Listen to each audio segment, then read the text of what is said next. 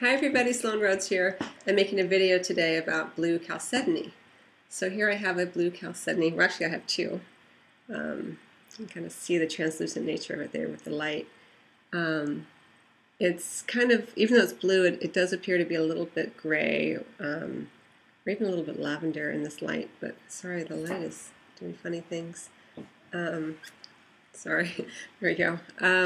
Anyway, so blue chalcedony, well, chalcedony in general is a very nurturing stone, and it's known to promote harmony, mind, body, spirit, and kind of promote a sense of joy and feelings of warmth for your fellow human beings, so the brotherhood of man, so to speak. So it's very, very useful in those kind of situations. So if you're kind of create that in maybe a work setting, you can have chalcedony in your, in your work setting, or if you're on a group activity, you can give everyone a little piece of chalcedony, which is what I did with the blue chalcedony. I'm learning a new language. I'm learning Spanish, and blue chalcedony is very helpful for learning new languages and acquiring the knowledge and the ability to express yourself in a new language. So I bring blue chalcedony with me to my Spanish class, and I gave one to each member of my group, and kind of to promote that sense of stability and group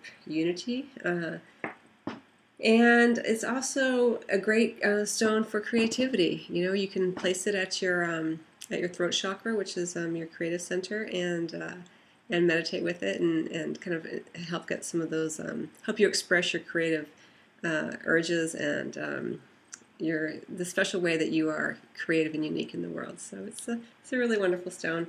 And it just feels so gentle and nurturing. It really does. And even though I'm learning a new language and it can be frustrating, having the chalcedony with me kind of gives me the sense of joy more that I'm learning and acquiring a new skill rather than worrying about if I'm doing it correctly. So it's a really great stone, and I love it tremendously. So anyway, I hope that you are enjoying playing and working with crystals and gemstones, and if you did enjoy the video, please do like, share, and subscribe, or leave me a comment. I always appreciate it, and in the meantime, I truly wish you well on your journey.